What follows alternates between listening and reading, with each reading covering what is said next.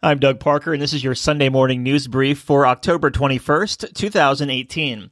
For the first time in over two years, Carnival is hiking gratuities. Effective December 1st, stateroom gratuities will increase from $12.95 to $13.99 per person per day.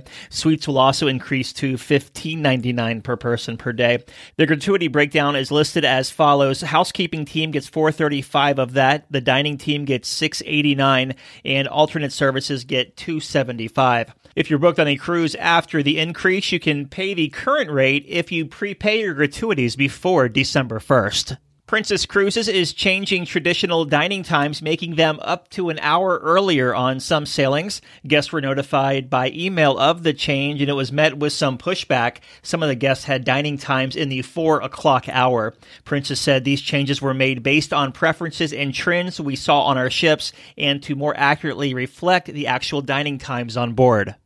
The Minister of Tourism in the Bahamas says the island will no longer be paying incentives to the cruise lines. In the past, the government paid up to $12 million a year to the lines to secure their business. He said the island needs to concentrate less on getting people there and more on improving their experience. Virgin Voyages announced earlier this week that their first ship will have a tattoo parlor on board. The venue, Squid Ink, will have a resident artist and provide tattoos and body piercings on all sailings. Their first ship, Scarlet Lady, will be delivered in 2020.